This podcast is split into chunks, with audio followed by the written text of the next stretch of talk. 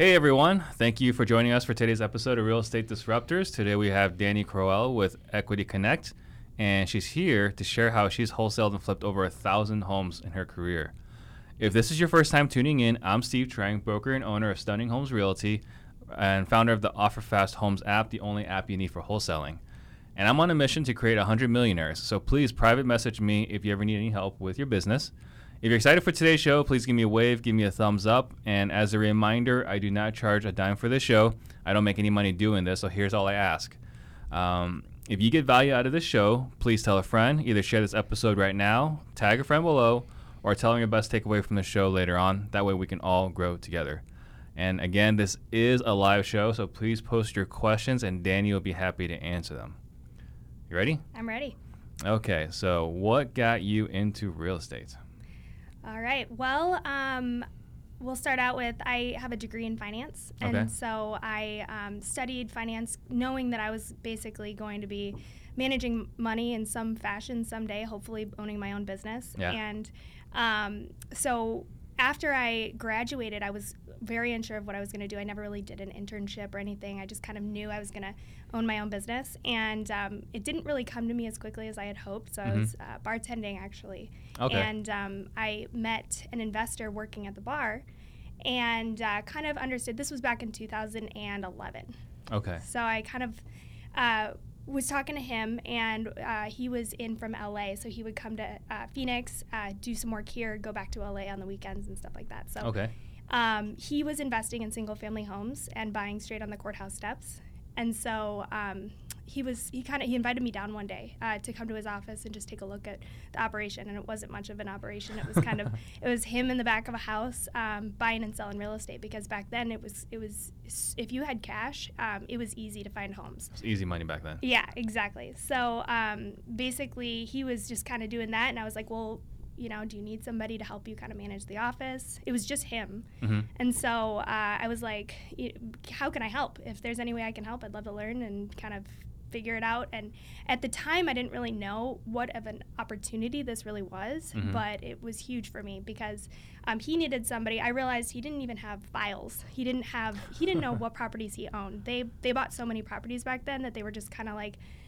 I- mean, there was a there were spreadsheets everywhere, and they didn't quite know what, exactly what they had. They knew they were in an opportunity to make money, so um, I They were making enough money where they can afford to just lose track of things and they'd Yeah. be totally fine. they, and they didn't even know how much money they were making because they weren't doing their books. I mean, we're talking, they just knew there was an opportunity. They had the cash to Yeah. um, capitalize on it. And so what I did was I came in and I kind of saw that as an opportunity for me to, um, you know, I. He was like, I don't know what you're gonna do, but here's a computer, and you can kind of figure it out from there, which was awesome because um, I kind of went in and I organized everything. Um, he didn't have QuickBooks, so I got QuickBooks. I hired somebody to teach me QuickBooks because he didn't. I didn't know he didn't know. So now, then I learned QuickBooks. I kept everything organized, um, and he was back and forth every week. And then after a period of time, he kind of started coming less and less. Mhm. So it forced me to kind of pick up the slack and start learning. Because you were picking up more of the slack, or because there were fewer, fewer opportunities for him? there were no, there was there were so many opportunities, but he was able to do what he did from afar. He was just oh, I see. I mean, he'd be on the phone with the guy down at the auction, and the Mhm. auction, um, they'd be saying, you know, go up five more grand, five more grand, that's it, you know. So he was able to do that from his house, Yeah. and he had people here, and so with me managing the office, I just kind of started picking up the slack from there. So.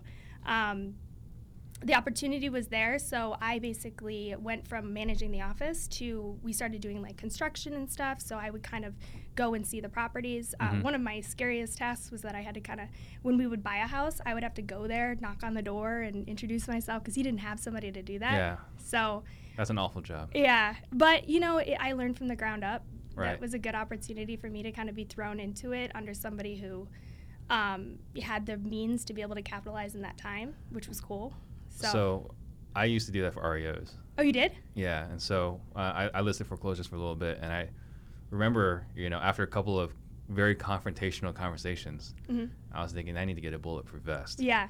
No. Right, and I was uh, looking up bulletproof suits for a little bit, but then I realized I couldn't afford those, so we stopped doing that. Yeah, I got. I ended up getting a gun and everything because I was Yeah. like, I don't know what I'm gonna come across, you know, one day. So Exactly. Yeah. So anyway, we would be. I'd be going into houses and taking a look and writing down what I thought needed to be done, and it was it was a time where people were losing their homes, but then also needed a home to live in. So they were Mhm. renting, and the rent was going up, and it was just super stable. And the uh, property prices were, I mean, I, we were buying what we're buying now for 140 back then for between 10 and 30 Yeah. you know so what we were doing was we were putting them from um, REOs or the trustee sales, um, getting them just turnkey for rentals, which was took like 10 grand to do because the cost of construction was so low at that time too. Right. A lot of labor available. Yeah, exactly. So we did that, put a renter in there, and then we would do like 5, 10, 15 of them, and then flip them to out of state investors, out Oh. of country investors, and then we would manage their properties in house. So you're creating cash flow properties Yeah. and you're selling those. Yep. Selling them in cool. With equity. Yeah.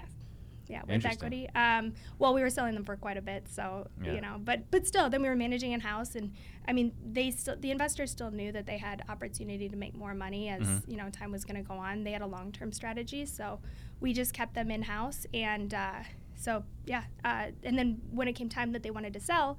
I was licensed at the time, um, and then I represented them on the sale as well. Mhm. So, So how'd you go from there to Equity Connect?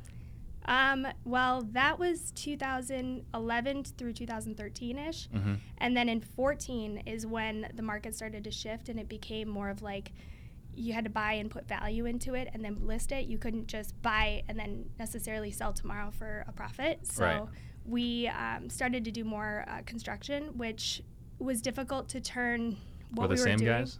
That's exactly my point. Yeah. The same guys were not the guys that were going to be adding, you know, nice tile and doing, val- Mhm. you know, value add construction. Right. So, no, we, we ended up kind of shifting the model there. And then the investor that I was working with, he wasn't quite as interested in doing those types of s- flips. The opportunity wasn't there as much anymore. So, Mhm.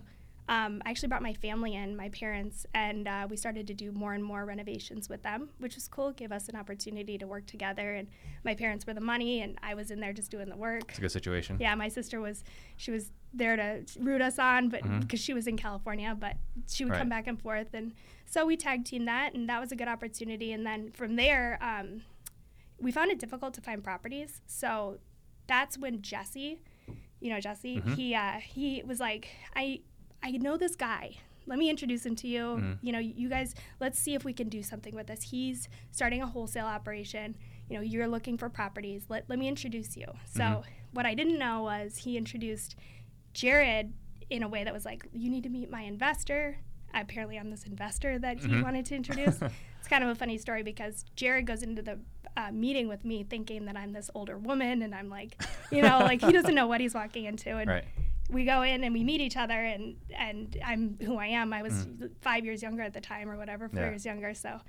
Um, that's when we kind of decided to partner up and, and create Equity Connect. Okay, I see. Yeah.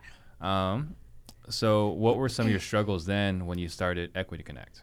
Yeah, that was, I mean, it was tough to get off to a start because um, at that time I was kind of walking away from my um, partnership and my um, working relationship with the investor that I was working with at the time. Mm-hmm. Um, and I never really truly like worked for myself, like, you know, with expenses and with um, profit and losses that were actually my profit Right. and losses. You actually have to pay for it. yeah, exactly. Yeah. So um, it was a true learning experience. Um, it was a good one. I mean, Mhm. we worked in one of my uh, rooms in my house that I owned, so uh, I had everybody come to the uh, house every day, and The space would, was affordable. yeah, exactly. At least we Yeah. didn't have to pay rent, which Right. we can't say now. But um, so yeah, it, I mean, it was it was good, but it was a learning experience. We Mhm. didn't have deals just falling in our laps like we hoped. Right. You know, we were on a round robin. We had our website and we were on a round robin. So Jesse, Jared, and I, we would get the phone calls and talk to homeowners. So, so it was at that time just the three of you. yes, Okay. exactly at that time. Um, and then we brought in a fourth partner who Mhm. I was doing some uh, larger construction projects with, Hillary Hobson. Mm-hmm. Um, and so Hillary has an eye for marketing. I don't know if you've talked to her about. Um, do you know Hillary? No. I don't know Hillary. No. Okay, so she um, she's she's amazing at marketing. She's just got an eye for it, and so she brought in um, Tommy and Dustin, who do our they're our marketing partners, and they Mhm. do our website. Yeah. And so um, she we, we just uh, she was able to bring uh, something to the table that we didn't quite have, which was uh, just a marketing um, process and and strategy. So. Um, yeah, with that, we were able to kind of scale our business up a little bit from there, and we went from doing you know four or five deals a month here in Phoenix to Mhm. doing nationwide, like 20 deals a month nationwide. yeah.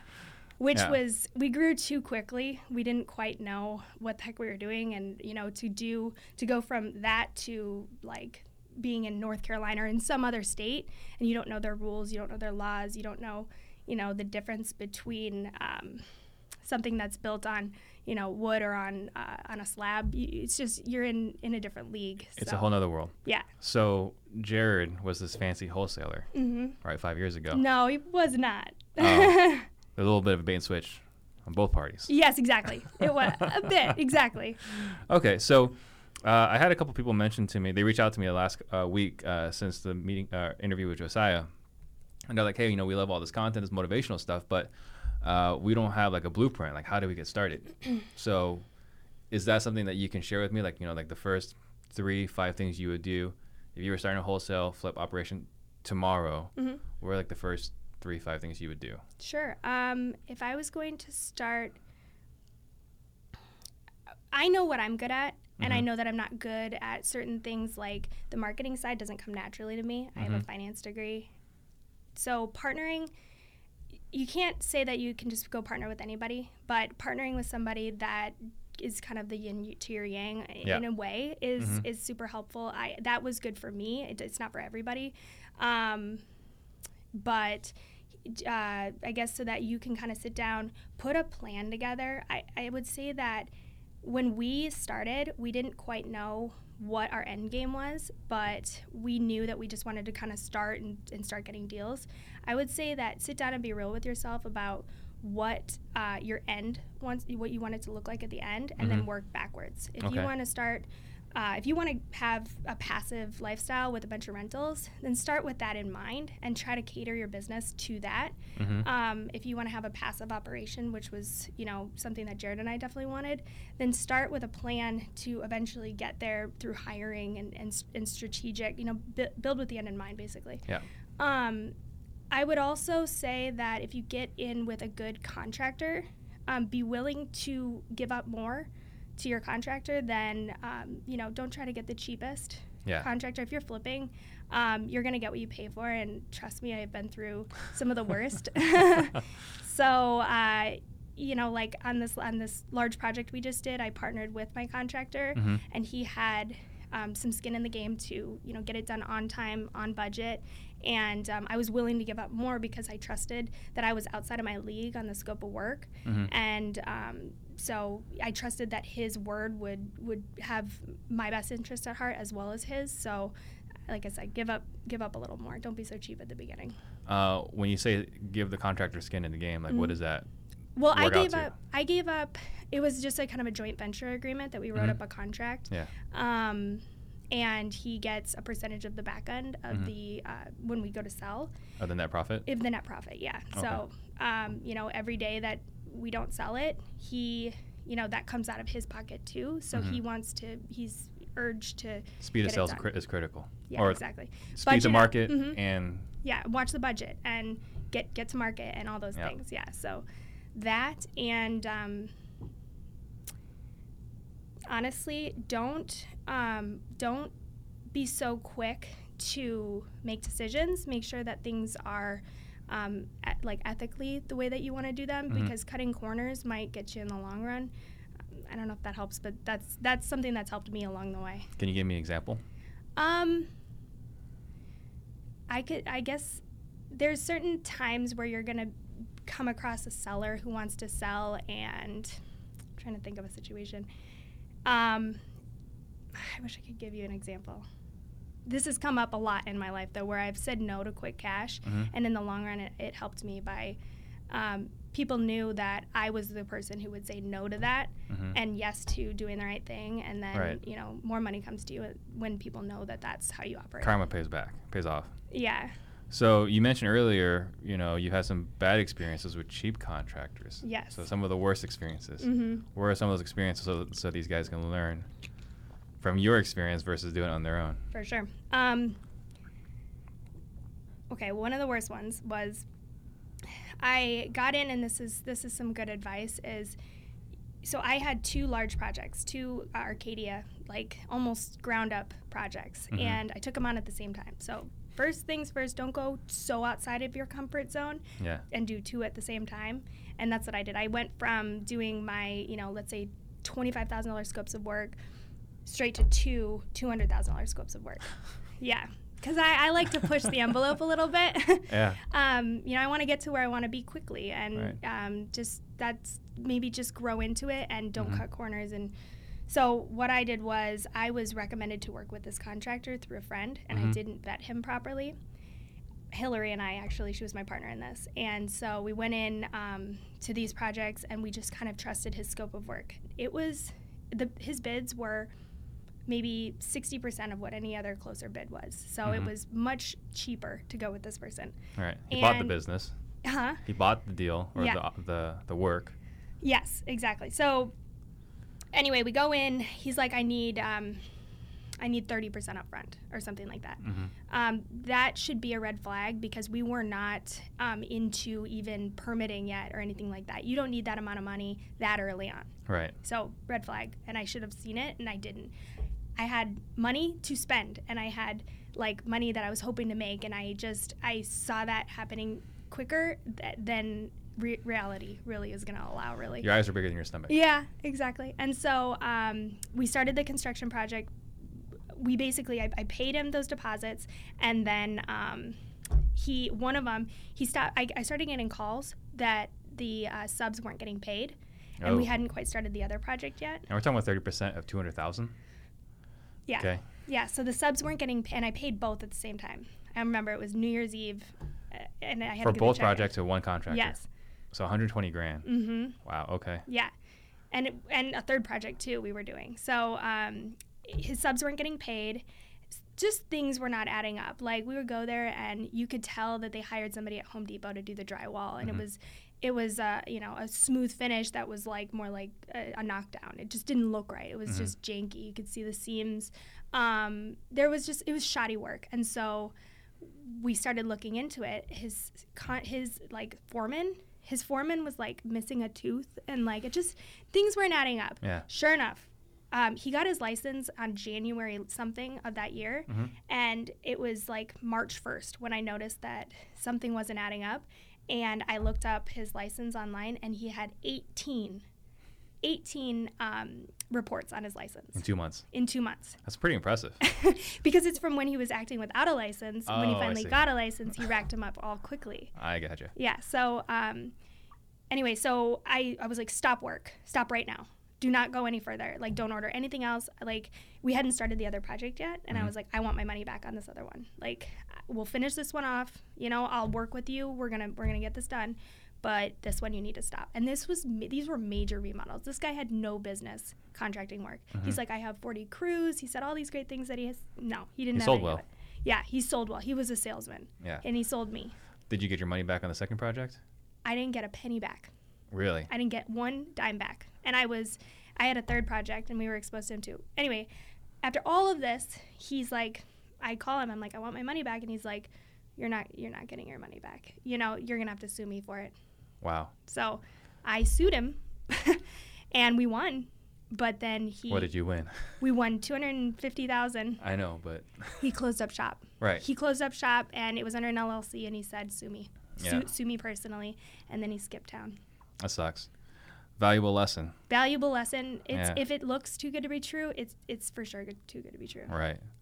Um, let's see. What would you attribute your success to?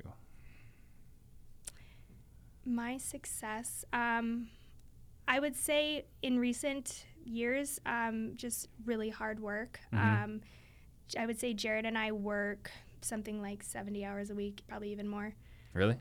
Yeah. Each? each. yeah, Wow, Jared okay. even more than me. I have to say he is his work work ethic is Yeah. uh, something to admire for sure. Um, for me, um, I, going back to the ethical thing, I think that's something that people would say about me is is I'm ethical and and I. I also push the envelope. Mhm. I, I like to take risks, so Right. those are those are things that I attribute my success to. Okay. Uh, and then I read your profile that you're a third generation investor. Yeah. So let's talk about that. Sure. So, Um, my grandparents, my mom's parents, they own a an apartment building down Mhm. in uh, Milwaukee, which is where we're from, Okay. and um, so they they have rentals. It, the stories I hear is that my grandma, like, she would go in and evict people, and you know, uh, just all these things that's Your sweet grandma, like, is this the image of like her? This tall, and she The one that bakes the cookies? Y- is the one she's not a evicted cookie baker. No, No, this okay. person, she was, and she passed away a couple years ago. But she was, I mean, the stuff that they've seen in these apartment buildings. I'm Mhm. told that there were like several instances of dead bodies and stuff like that. And she's the one who would go in and find these people, and like, I think she even cleaned up a few of those. she was a strong lady. Different time. Yeah, I know. And then, but they still own it. They sold it to my uncle, and or they worked out a deal, so Mhm. That's still in the family. And then my dad and my mom, um, they were in the Harley business, Mm. and uh, okay. yeah, so that's where the Harley enthusiast comes from. Right. Um, my parents worked for Harley Corporate um, in Milwaukee, and then they moved out to Reno. We all moved out to Reno in 2005 or something like that to buy a dealership. hmm And so um, we owned the Harley business, and then and so that's where my sister and I worked all through high school and everything. And then my dad he bought the the dealership building and then all the real estate around it. Oh, Yeah, so like all the dealerships that were around it and different buildings. So he's somebody that I've learned a lot from. oh, that's pretty good resource to have. Oh yeah, I I mean he's great. He's great in business. He's a consultant for Mhm. other dealers now. He ended up selling his business, but he consults for other people. So he I get to it rubs off on me. He gets to help me with my business. Very cool. So you own you own a Harley? No. No. Okay. I've I have my license and I've ridden plenty, but I don't own one. Uh, so there's a you know we have a lot of friends in this business, right? Friends, peers, competitors, right? Mhm. We're all running in the same circle. For sure. How are you different uh, than you know our friends? Um, I can't speak for everyone because I do Mhm. see some people doing, you know, big things out there. Josiah, you just had, they have, Yeah. and Jamil, they have a fantastic business. Right. Um, We're all kind of learning from each other too because We definitely are. yeah. I mean, everybody's got different things going on. Mhm. You've got you know this stuff going on, which is awesome. Um, you know, Jared and I would love to do more um, like social media and stuff like that, just more presence in this industry. Yeah. So we all have a lot to learn from each other. Um, but our business, I think, is built or we're building it um, Mhm. actively. Like all the work that we put in, our 70 hours is not spent on doing deals. Mm-hmm. We're building a business that's going to work for us. We've got a team of 14 people that, um, you know, salespeople. We've got an analyst. Um, we've got a transaction coordinator and administrative staff. So we've got all these different roles that we're hiring out to let our business run for itself. Uh, Mhm. we're creating a great culture for everybody to work in. And so I would say our business is built for the long run to kind of operate on its own rather than us doing deals that might differentiate us. When do you plan on not being actively involved anymore, you and Jared? We finally just hired out our last position. Which so, is uh, our transaction coordinator. okay. We just uh, changed transaction coordinators. So, um, and the analyst was a huge role to, to hire out. Now, anytime I want a property comped, I just send it to her, Mhm. and she she'll look all into it, all that. So, um, I would say we're never going to be fully removed, but we're Mhm. going to be able to do the more creative deals, focus Yeah. on like some of like larger deals, more multifamily stuff like that, and let the single family operation run itself. Right. So, Okay. within the next year, I'd hope. Cool. Very cool. Um, so we touched on this a little bit. What is your role exactly at uh, Equity Connect? Sure. Um, so our business is twofold. We've got our wholesale side, which is we look at it as more of an acquisition part of our business, um, and that those acquisitions come in and we determine whether they're going to go into the investment side or be wholesaled. Mm-hmm. And if they're going to be wholesaled, these they stay in kind of Jared's arena. He Mhm. manages dealing with um, these the buyers, and he kind of runs that side. I'm more on the investment side. So if we decide to purchase that property, I'm determining who we're going into it with as a as an investor. Mhm. Um, like we have different investors that we work with that'll partner with us on private capital, deeds of trust, stuff like that. So I'm managing that. Um, I also handle all of the like just administrative side of the business, anything like all of our um, tax strategies, stuff like that, uh, keeping the books up to date so we can actively look at the books as a tool rather than just a tax return at the end of the year. Mhm. So we're we're managing our revenue, expenses, stuff like that. So that's on my side. With the finance degree, that's kind of comes natural to me. So we talked about investment partners. Um, I mean, at any one time, how many investment partnerships do you have or flips going on with these investor partners? Sure. Um, right now, we own, I'd say, about 30 or so properties. Mhm. Um, obviously, that's That are in the process of being flipped. they're either on the market, they're rentals. We actually, our long term play now is to uh, rent them out. So we have, I think, I don't know, maybe f- seven of them are actually rented and sitting aside, you know, for the long term play. So they're cash flowing. They're, uh, we have investors in them, but they have to season before we can get the long term financing in Mhm. place. So um, I would say we've got like seven projects or eight projects right now. Everything else is finished. Okay. Um, and then the the ones that you've got tied up that you're renting hmm with investor money, uh, those investors don't want to go long term. They're they're too expensive for long term. Okay, I see. Yeah, because that's that's one of the things that uh, Eric Sage was a previous guest, and he's got them.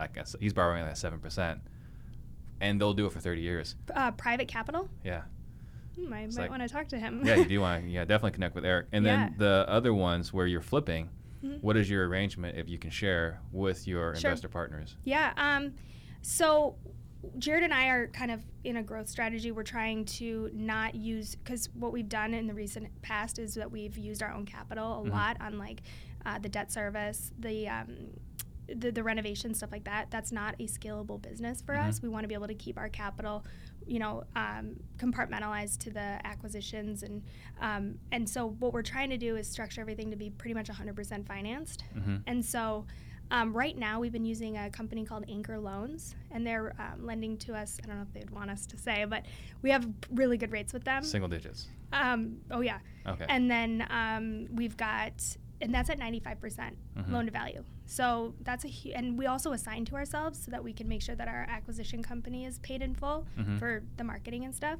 So we assign to ourselves. So essentially, it's almost one hundred percent financing. right. Um, and then if we want to take on an equity partner, which usually I do, um, I take, let's say the renovation's going to be 25 grand. I'll take that 25 grand Mhm. from an equity partner and we'll do, it's usually about 10 and 2 or so for a second, 10, Mhm. 10% two points or 11% two points. Yeah.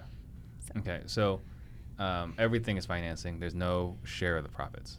I do do a share of the profits. Um, I'll tell you about this deal that we just did uh, in Vegas. It's Mhm. a larger property. Um, we had it in contract a year and a half ago. Yeah. and um, the seller actually signed with a real estate agent to list the home. So the listing agent, when he came to sell to us, the listing agent threw a fit. So she sued him for it. Mhm. And so during that time, that took a year to uh, resolve that lawsuit. So we had to pay everything for that seller, all of their legal fees, all of their. They had a hard money loan. The homeowner did. So we paid their. They had no money. Yeah. And in order to make sure this deal went through, we had to front. It was about eighty thousand dollars in front co- in fronted costs for them to be able to resolve this lawsuit with her, us to get the deal, and then you know. So it finally closed a couple months ago, Mm. and so what I did was I worked with an investor who it's actually my dad. He he partnered with us on Mhm. it. Um, he lent all those upfront uh, costs, and I gave him fifteen percent of the back end plus eight percent uh, return on his money. Oh, awesome. Uh, so Dwayne Murphy wants to know um, how much real estate do you own personally, you and Jared? Um, I think we touched on this. It's- I think we have about 30 or so right now. 30? Mhm. Okay. Uh, and then uh, are they predominantly single family or multifamily or a mix? It's all single family. Single family? Mhm. Okay. And then Nathan Cass wants to know who's the lender. Was it Anchor Anchor loans. Anchor Loans? Yeah, they're really good to work with. Are they Um, local? They're not. They're out of California. Okay. So anything local, we use uh, Bench Equity. They're super easy to work with. You got to make sure that you have a backup because sometimes they run out of funding. But um, so Anchor's been really, really easy to work with. They Awesome. can usually get it done in a couple of days. Cool. Uh, so one of the things you also talked about was creative deal structuring. Mhm. So what is creative deal structuring? Okay. Um, so we uh, we've done multiple different types of deals, especially, I mean, in wholesale and direct to homeowner acquisitions, you are privy to a lot of circumstances that people are in when they want Mhm. to sell, but they don't quite know how to sell because of one thing or another. Yeah. Um, and one kind of one thing I just touched on was that one where we fronted all the money and then we got paid back at close of Yeah. escrow. They're risky deals, but they're the most lucrative. Mhm. um, we had another one I'll tell you about, and it was a partial interest buyout. Um, there was a homeowner that wanted to sell, but the woman's uh, boyfriend's or husband's ex-wife or something like that, she was on title too. so you have like wife one and wife two on title. Wow. And they don't like each other at all. Yeah. they won't even talk to each other. The guy was not very sharp. Yeah, I know, but he passed away, so he so they were fend, fending for themselves wow. at that point. Okay. So one of them came to us. The other one did not want to talk to us. And the one who came to us, we, we said, well, we'll work with you, but we're going to need this for a significant di- discount Mm-hmm. because we're going to have to go talk to this other homeowner. So we paid for her 50% interest in the property um, for cash. She gave us the deed of trust. You can only do this with joint tenants Yeah. um, because it's obviously divisible. Mhm. Um, so we worked with her, and then we were able to go back to the other homeowner and say, you know, we're now on title with you, and we're going to need to work something out. Right. So we worked something out where she bought us out, Mhm. and it was an extremely lucrative deal for us. So we've Cool. tried to go after those ever since. Wow, that's awesome. Yeah. So we just got to find properties where the wife and ex-wife are Yeah, title. exactly. I don't know how you can exactly do that, but or like brother and sister. Sometimes you Oh, know. I can see that. I hate to see it, but especially in probate. That's exactly right. Yeah, Yeah. inherited properties. Uh, and then you guys were on stage not too long ago talking about bulk Mhm. deals.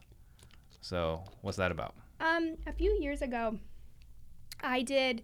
I had a friend who um, was a commercial broker, and Mhm. he had recently started working with people who wanted to liquidate portfolios. And um, he came to me because he knew we were trying to buy single family homes. And so he ran a, pro- a package by me that was about 140 homes. And um, so we went through it and we were like, okay, a few of these are deals. So we made an offer on the, the whole package and we made an offer on 60 of them hmm um, of which we we cherry picked the best ones, so we were Mhm. able to give a, a more like a better looking um, offer to them on those. And they took our offer on the 60, Mhm. so we we did that deal. That was a really cool deal when we first started. Yeah. Um, we wholesaled all but 11 of them, so there was a lot of moving parts because we had like Yeah. eight different buyers. 60 properties. Yeah, exactly. We had some really good TCs. yeah. Um, well, I actually cha- I was like, no one else is touching this one. I I've got this. Yeah. Which I mean, you have to make sure that because you've got all these people moving in the same direction, you've got to make sure that everybody's going to close at the same time. Otherwise, we had our financing in place just in Mhm. case people didn't close because if one didn't, we were in breach on all of them. So Yeah. it ended up working out. We did very well on the package. So Mhm. So on that 60, like what did you guys offer as part as, as percentage of ARV? It was so good at the time. Um, like we got this package at like 73% or something Mhm. like that and i think we sold them for like 80 Wow. It's not too shabby. yeah Um, okay, and then so we were talking about interest buyouts, and you mentioned REO earlier. Is that the what, what's what's the REO with the creative Um, structuring? we were we were just um, buying at the courthouse steps and Okay, the uh, trustee yeah, properties. Okay. trustee properties All right, so uh, you mentioned you have 14 people working for you. Mhm. What does your organization look like today? we've got five salespeople Mm-hmm. or yeah five salespeople we've got one sales manager he's kind of the operations manager Salespeople, meaning acquisition people, acquisition ones yeah we call them sales after the lead's been scrubbed, they're talking to the homeowners. exactly Okay. Okay, so well, we can start with marketing. Mhm. Um, we've got several different types of marketing that we do. Um, we've got a call center that um, it's we basically we also service other people. So Mhm. we have created a name for it. It's called Call Geeks. Mm-hmm. Um, but we run our own cold, cold calling in that as well. Um, we've got I think about five or six agents there. We also have another call center that we have outside of that, and we have about seven agents there. Okay. So we've got a bunch of cold calling going on. Um, we do some reverse or what do you call it? ringless voicemail, mm-hmm. and then we've got our website and um, a couple different other small types of marketing. But then all those leads come in, and we do. Uh, we have a, diff- a specific strategy on how we disposition those leads into our uh, sales floor. So Yeah. um, th- we're all virtual, so we're not doing much uh, in the way of going out and meeting with the homeowners. We, Yeah. we kind of have built our business to be able to do everything from our hub, and then we disposition or we uh, we send people out, boots on the ground, to go and get pictures and stuff like that. But we do everything from our hub. So who's taking the photos? We have people um, boots on the ground, so we've got a guy here who's a locksmith, and he Okay. also does our pictures. So Okay. we give him a call, hey, go get pictures. But we usually do that after we get it in a contract. Right. We, we go, we do everything based on seller stated information. So, Okay, so you got five salespeople, one sales manager, mhm. the locksmith, photographer guy. yeah, I he's got his own operation, so Okay. we just kind of work with him. So who else is in the in the organization? So we've got that, and then we've got um, we've got a dispositions manager. hmm Um, so he's the one that any investor. oh, you guys finally found somebody. It's not Jared anymore. It's not Jared. Well, uh, Jared ta- tags te- tag teams with him, but um, his name's Perry, Okay. um, and he's got a lot of experience in this industry. So he jumped right in, and he does very well. So that's who you're talking to if you call us to Yeah. buy a house. And then um, we've got, let's see, who else do we have? Oh, we've got Rhoda. Uh, she's she works with me on Mhm. all of our asset management. Um, she's my right hand. She helps me with everything. Um, she keeps we keep our books up to date. She kind of just does everything with me yeah. and then she went to Houston with me and everything. So she's dealing with the contractors and she's crucial. And then we've got our transaction coordinator that we just hired. Mm-hmm. Um, so she's managing all the transactions. And then we have Kayla, and Kayla is our analyst. Okay. So And that's so she's our underwriter, underwriter, Right. yeah.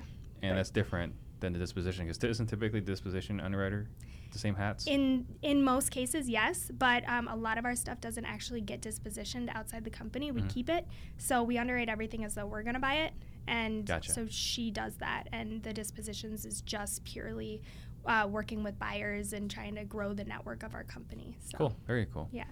Um, so you mentioned Houston. Uh, what other markets are you in?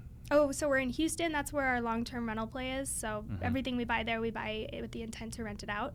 Um, and then we've been in California, both Southern and Northern California, which is a really tough, tough place to be. So we're kind of slowing down there a little bit. hmm Um, Vegas, Vegas has been very good for us, and then Phoenix. Okay.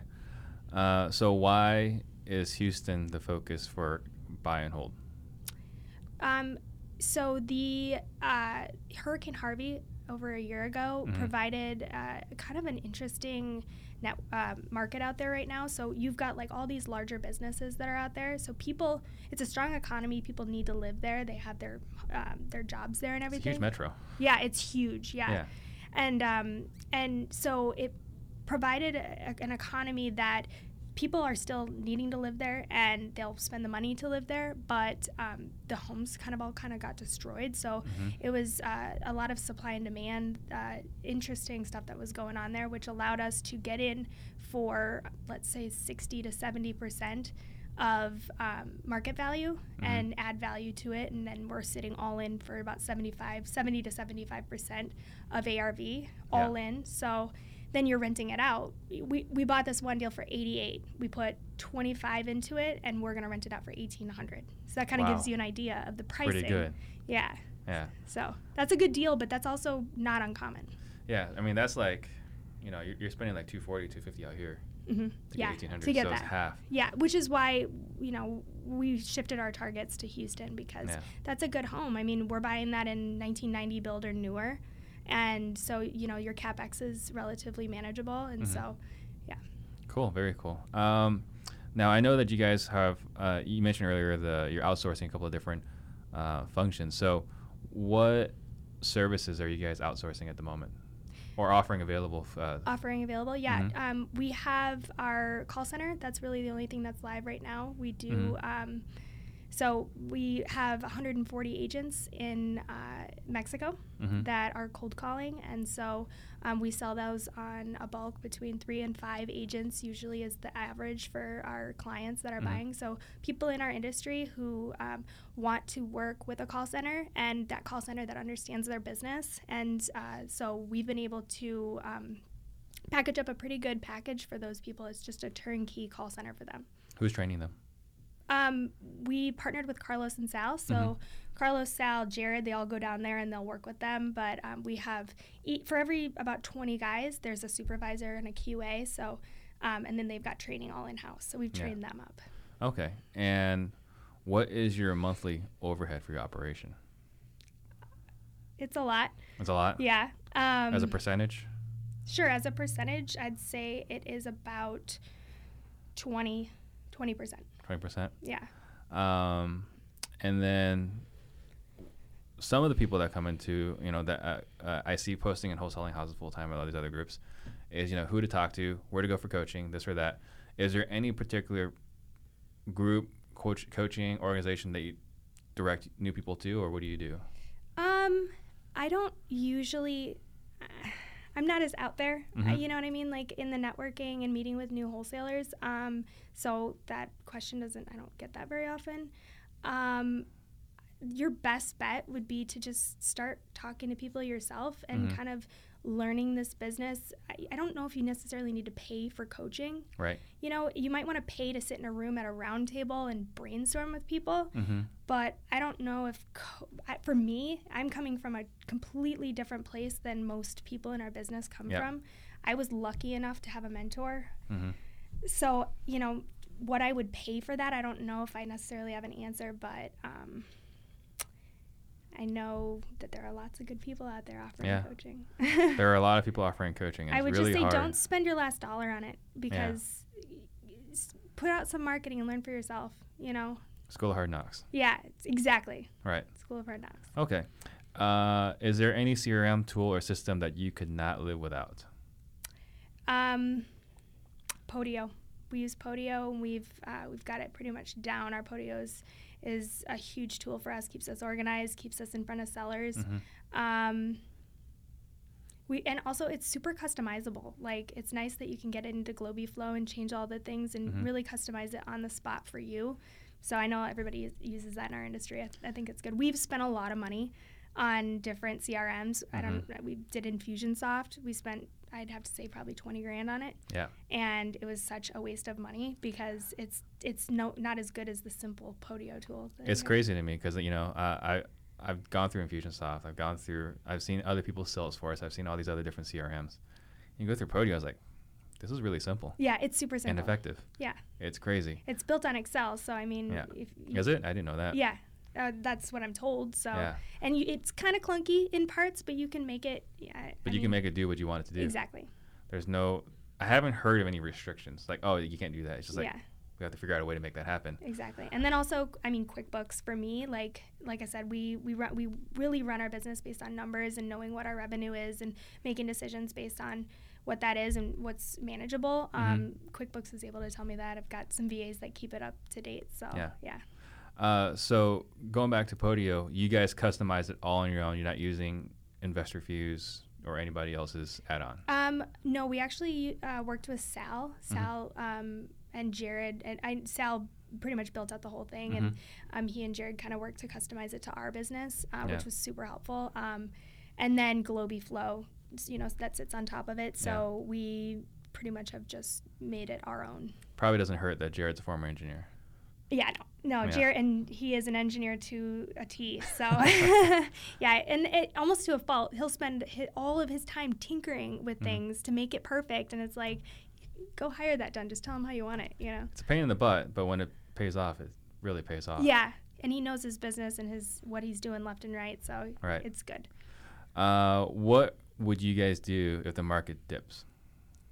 I think that our business, our wholesale bus or our direct to homeowner acquisitions business, is made for that type of a situation Mhm. because rather than, I mean, our goal is to just fix and flip and buy and hold, and that's why we are our direct to homeowner acquisitions can be retargeted from taking those um, investments in house to just wholesaling them out to other people. hmm And so I think that we would just double down on wholesale. So you're saying because you have the tool available, like your whole operation's already geared towards it. Yep. That it's just gonna be better. I think it would just be better. I mean, I agree with you. I'm yeah. just wanted to get your opinion. Okay. Yeah. Um, I would say that, you know, it's really also a, a good thing to be li- um, liquid in that time. Mhm. Um, so, you know, hopefully, I know that everybody's worried about a, a correction and all these things. And, um, you know, I think that working with the capital partners that we work with allows us to be liquid when we want to, you know, if that situation happens, hopefully capitalize on it if we Mhm. want to purchase. But I think we would really shift more and, and double down on wholesale is going to be great in that in that time. I think. Yeah, I, I I wholeheartedly agree, and I'm looking forward to it. Yeah. Um, is there anybody you would recommend? Nathan Caps wants to know uh, for customizing Podio. Is there a resource that someone could look into if they need help customizing it? Um, I mean, like I said, Sal. I know Sal and Carlos are offering uh, their services to help Mhm. build out Podio. I would say contact them. I don't know what they're charging, but Yeah, and I think that's allinmarketing.com. If Yeah. it's not that, it's something very much like it. yeah, something like that. Just call Sal. Yeah. Yeah, Sal Shakir, S H A K I R. Uh, what is your biggest struggle right now? Biggest struggle right now is um sorry, hold on, let me think.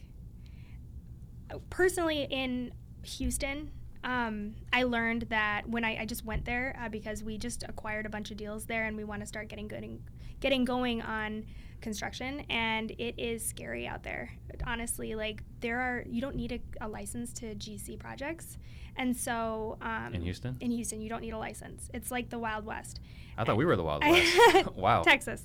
and so um, it it's like a whole nother um, thing out there. And so I would say that I'm struggling with trying to make sure that I don't want to make any moves there until I know I'm making the right moves. Mhm. clearly, I've had some issues in construction, you know. So I just scars. yeah, and I don't want to just give all of our projects to one person. Mhm. So trying to find the right course of action in Houston is probably my my biggest struggle.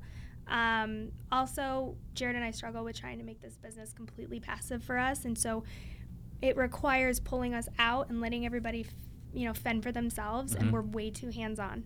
Yeah. You know, so Well, it's a very tough business. Yeah. This one, I think, I think, because you're dealing with more emotions and more people. I mean, we already know that real estate is the most stressful, one of the most stressful events in someone's life. yeah, no, I know you only buy or sell a home a couple times, Right. and so And people so are stressed as it is. And so you, when you're doing 10 or 20 or 30, Yeah, you're doing 30 of those a month. It only takes a few to lose their mind yeah. For it to throw a wrench in everything. Yeah, and I just I I hate seeing my people stress in my business. For some reason, I just I sometimes I I try to fix, you know, Mhm. and so I struggle with just removing myself and letting it the machine run on its own and you know believing in our people enough. I, I believe in them, but I always feel like there's education we can give to them and stuff It's the like mom that. kicking in. Yeah, exactly. what is your superpower? my superpower? Um,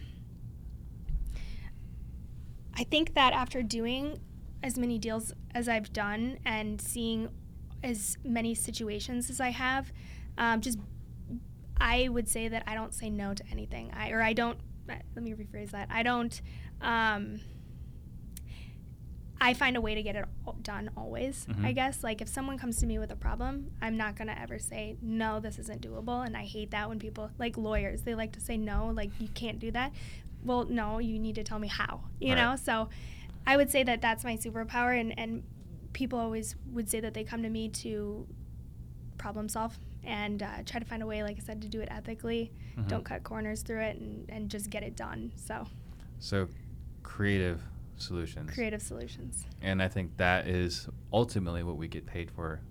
So that's Exactly. a great thing to have for a superpower. in wholesale and in direct to homeowner acquisitions, pe- homeowners want to bring you their problem and Mhm. like fix it for me, and Right. that's what we do. It's awesome. Uh, what is the greatest lesson you've learned? Greatest lesson, um, I would say that uh, we, like I said, we've spent a lot of money um, on. Let me think here. We've spent a lot of money on things in our business that aren't really going toward our end goal. Mhm. And so, especially for people who are just starting, just figure out what your end goal is and or like what you if you're 10 years down the road, what would really make you happy to see and then back out and make a plan from there and don't let yourself get um, distracted by quick money and by the shiny objects that are all around us. It's really easy, really easy to get distracted in this Yeah. business. It, it is, and I mean, people do it every day, and, Yeah. and I like I'm coming from a place that where that I, I worked for somebody who literally came here on a shiny object Yeah. syndrome, you know, Mhm. and and I don't know, I just I, I put my nose to the ground and just work my butt off, and I don't really get distracted by that stuff. So Uh, what is your favorite, best, or most interesting failure? Mm.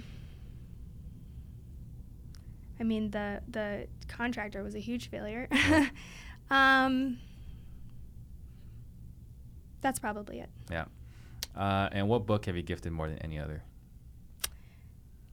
I gifted um, How to Win Friends and Influence People to Mhm. a few people. Yeah, Um, yeah, I think that's a good book. that's a great book.